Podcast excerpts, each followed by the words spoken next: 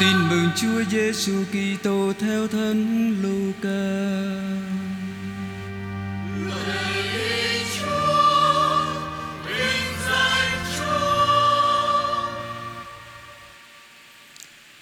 Khi ấy, bà Elizabeth có thai được sáu tháng, thì Thiên Chúa sai sứ thần Gabriel đến một thành miền Galilee gọi là Nazareth gặp một trinh nữ đã thành hôn với một người tên là Giuse thuộc dòng dõi vua David.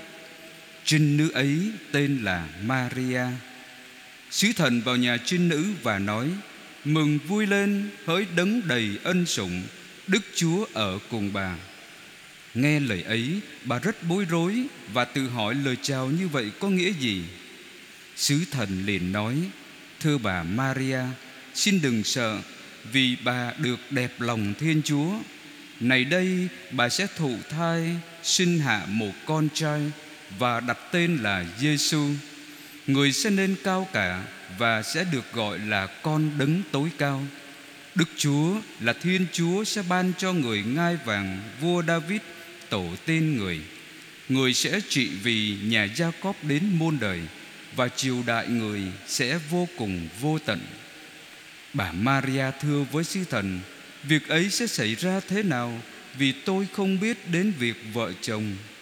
Sứ thần đáp, Thánh thần sẽ ngự xuống trên bà Và quyền năng đấng tối cao sẽ tỏa bóng trên bà. Vì thế, đấng thánh sắp sinh ra Sẽ được gọi là con Thiên Chúa. Kìa bà Elizabeth, Người họ hàng với bà, Tuy già rồi Mà cũng đang cu mang một người con trai. Bà ấy vẫn bị mang tiếng là hiếm hoi Mà nay đã có thai được sáu tháng. Vì đối với Thiên Chúa Không có gì là không thể làm được. Bây giờ bà Maria nói với sứ thần Vâng, tôi đây là nữ tỳ của Chúa Xin người thực hiện cho tôi như lời sứ thần nói. Rồi sứ thần từ biệt ra đi đó là lời Chúa. Lời Chúa Kitô, ngợi khen Chúa.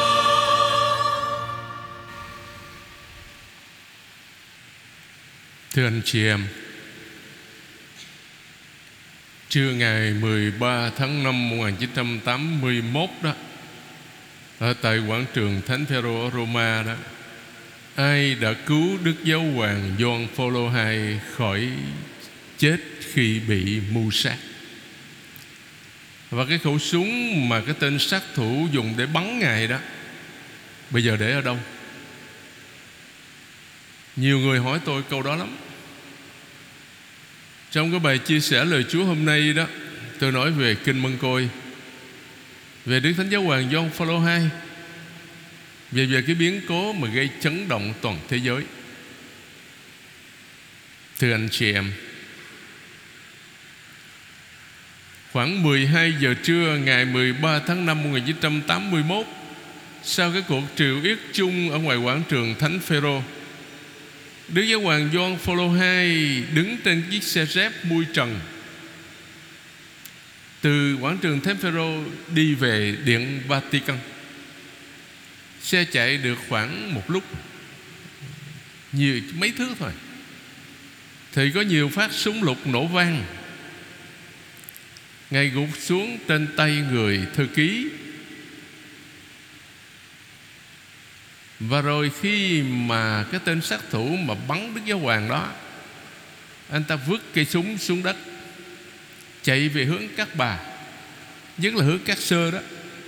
Bây giờ anh ta nghĩ rằng các bà, nhất là các sơ đó, các nữ tu đó, thì sẽ sợ và tránh đường cho anh ta chạy ra khỏi quảng trường Thánh Phêrô. Thì phía ngoài có đồng bọn đã chờ sẵn trên xe rồi, sẽ đưa anh ta tẩu thoát.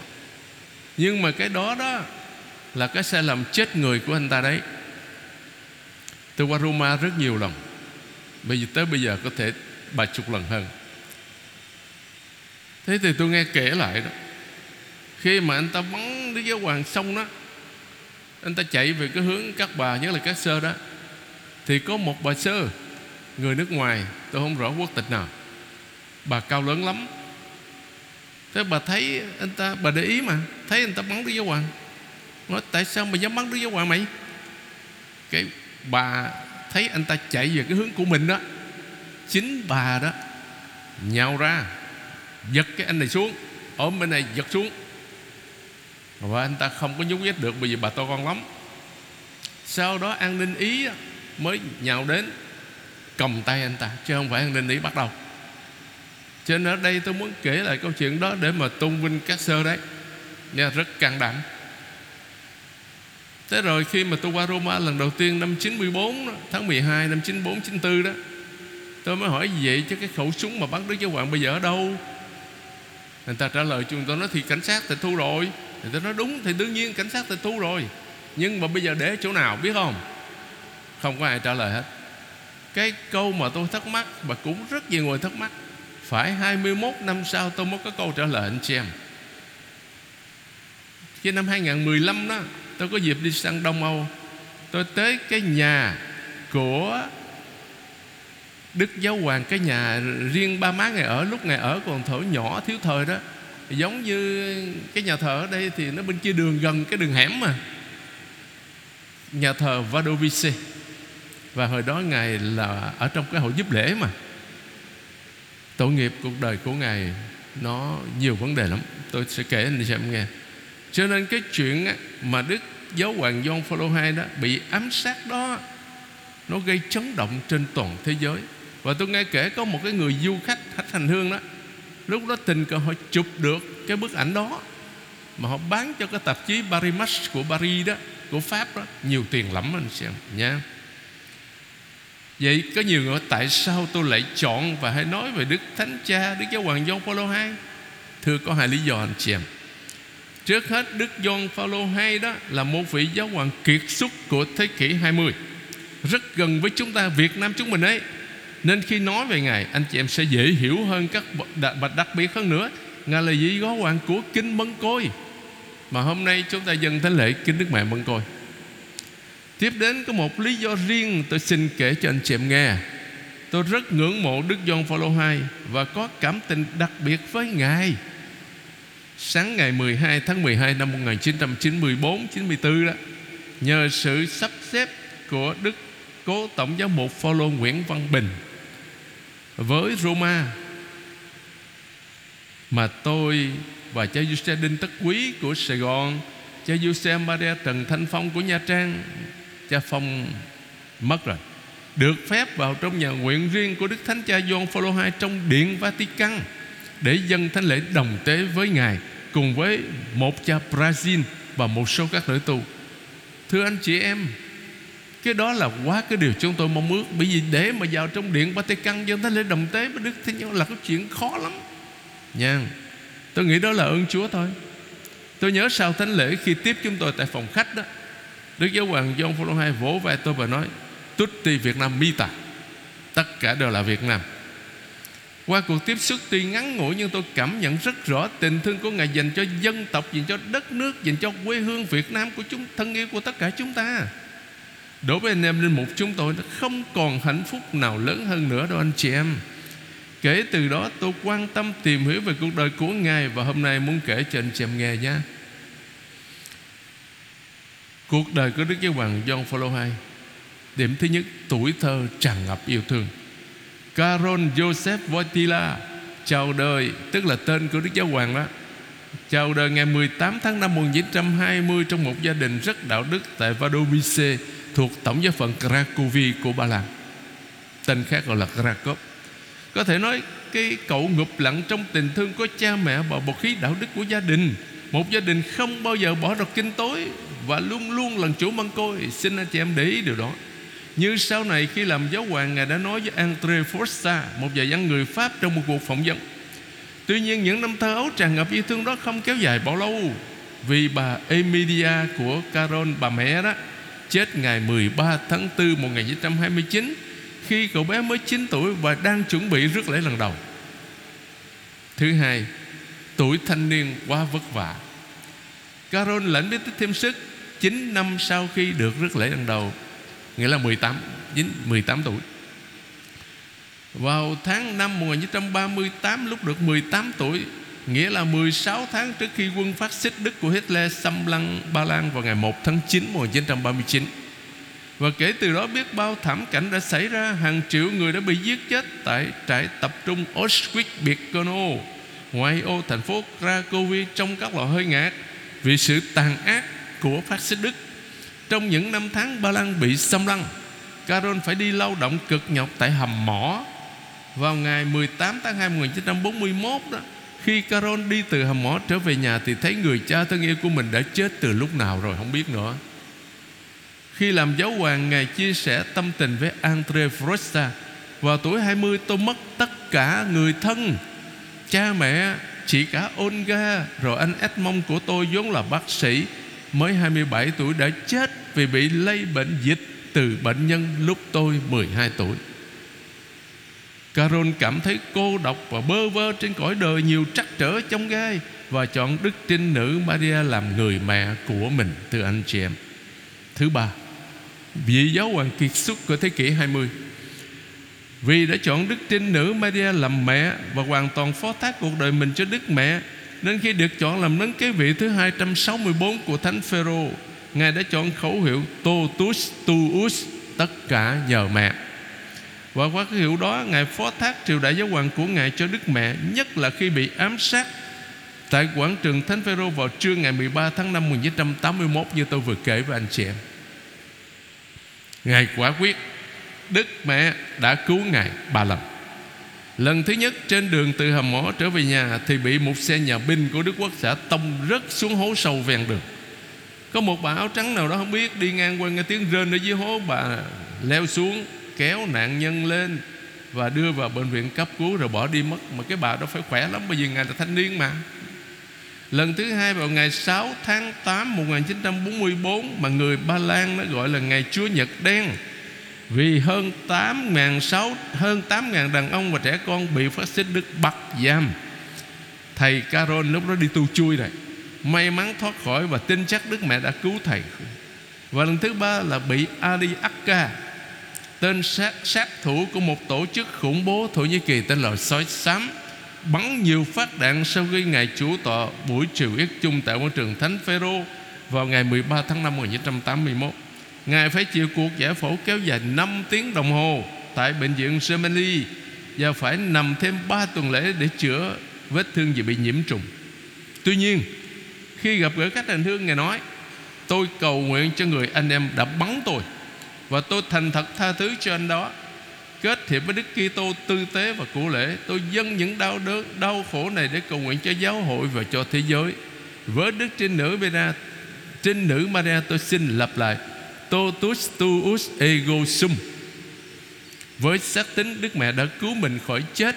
Ngày 13 tháng 5 1982 Đức John Paul II đã đi hành hương Fatima, Bồ Đào Nha để tạ ơn Đức Mẹ và dâng cho Đức Mẹ viên đạn mà nhóm bác sĩ phẫu thuật đã tặng Ngài Viên đạn đã xé nát ruột của Ngài. Và điều lạ lùng là viên đạn chính ly đó Đặt vào lỗ trống ở trên cái tiều thiên Đức Mẹ gì Do hội các bà mẹ công giáo Bồ Đồ Nga tặng Thì cái vừa khích thưa anh chị. Cái đó là cái lạ. Hai năm sau, vào ngày 27 tháng 12 1983 Đức john paul II đã đi vào nhà tù Rep bia thăm Ali Akka Kẻ đã ám sát Ngài hai năm trước, Ngày 13 tháng 5 1981 Ngài hỏi anh ta, Tại sao anh bắn tôi? Không có câu trả lời. Anh ta hỏi lại Đức Gioan Phaolô II Tôi là thiện xạ, tôi bắn rất chính xác Tại sao ngài lại không chết? Cũng không có câu trả lời. Chính Đức Gioan Phaolô II đã giúp phương tiện để cho bà mẹ của Naliaka đến nhà tù Roma để thăm anh ta và cũng chính Ngài đã can thiệp với chính phủ ý để giảm án cho anh ta còn hai chục năm. Sau đó anh ta trở về Thổ Nhĩ Kỳ, dẫn độ về Thổ Nhĩ Kỳ, anh ta ở tù 10 năm nữa vì một cái việc khác. Vậy khẩu súng bắn đến giáo hoàng John Paul II để ở đâu anh xem? Nhiều người thắc mắc lắm. Trả lời tất nhiên đúng nhất là cảnh sát giữ thì đúng rồi, nhưng mà giữ để ở đâu? Tới 2015 tháng 10 đó, Tôi có dịp đi Đông Âu. Nhiều người nhờ tôi tìm hiểu vấn đề này. Khi sang Roma lần đầu thì tôi, Ngày 8 tới 12 năm 94 đó, Tôi hỏi Đức ông Vũ Văn Thiện, Tại phơi dây phát diệm nơi tôi ở trọ, Thì Đức ông trả lời cảnh sát ý đang giữ. Nhưng mãi đến 21 năm sau, Tháng 10 2015 Tôi có dịp thăm một số nước Đông Âu, trong đó có Ba Lan.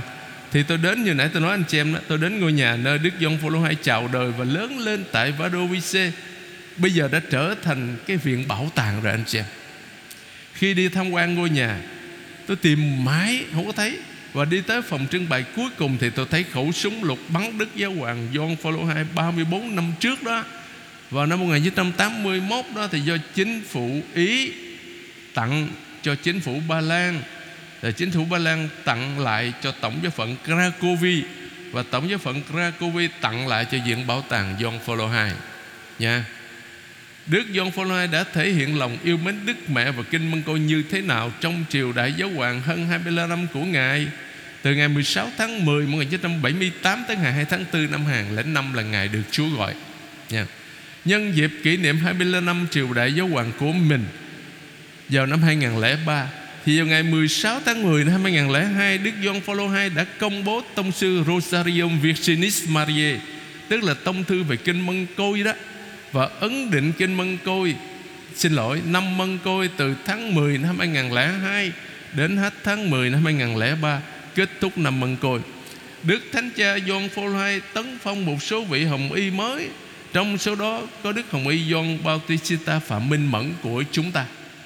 Dịp này chúng tôi có may mắn được tham dự lễ kỷ niệm 25 năm giáo hoàng của Đức John Paul II vào tối ngày 18 tháng 10 2003 tại quảng trường Thánh Phêrô và hôm sau, ngày 19 tháng 10 2003 Chúng tôi tham dự lễ phong chân phước cho mẹ Teresa Canquita Trong tông thư này, Ngài thêm năm màu nhiệm mới và 15 màu nhiệm vui thương mình, Thương mừng đã có từ trước tới giờ trong kinh Mân Côi. Và Ngài gọi các màu nhiệm mới này là màu nhiệm sự sáng, Gồm các chặng chính trong cuộc đời công khai của Chúa Giêsu Phép rửa trong sông Giô Đăng Tiệc cưới Cana rao giảng nước trời, hiển dung trên núi cao, thiết lập bí tích thánh thể. Các mầu nhiệm của kinh Mân Côi được coi là bản tóm lược sách tin mừng, tóm lược về cuộc đời của Đức Giêsu Kitô, Chúa chúng ta. Tại sao Đức Giông Phaolô công bố tông thư Rosarium Virginis Mariae như chính Ngài đã giải thích, thưa anh chị em? Không những chỉ vì triều đại giáo hoàng của Ngài bước vào năm thứ 25 nhưng còn để kỷ niệm 120 năm Đức Giáo hoàng Leo 13 vào năm 1883 đã cho công bố một loạt các văn kiện về kinh Mân Côi. Ngoài ra cũng để thúc đẩy các tín hữu tái khám phá và trở lại việc đọc kinh Mân Côi trong gia đình như Ngài đã nói, gia đình cùng nhau cầu nguyện. Đó là gia đình hiệp nhất thưa anh chị em. Lần chuỗi Mân Côi để cầu nguyện cho gia đình và cho hòa bình thế giới Đức Thánh Cha nhấn mạnh cần phải thay thế các hình ảnh tivi bằng những hình ảnh đạo đức của kinh Mân Côi.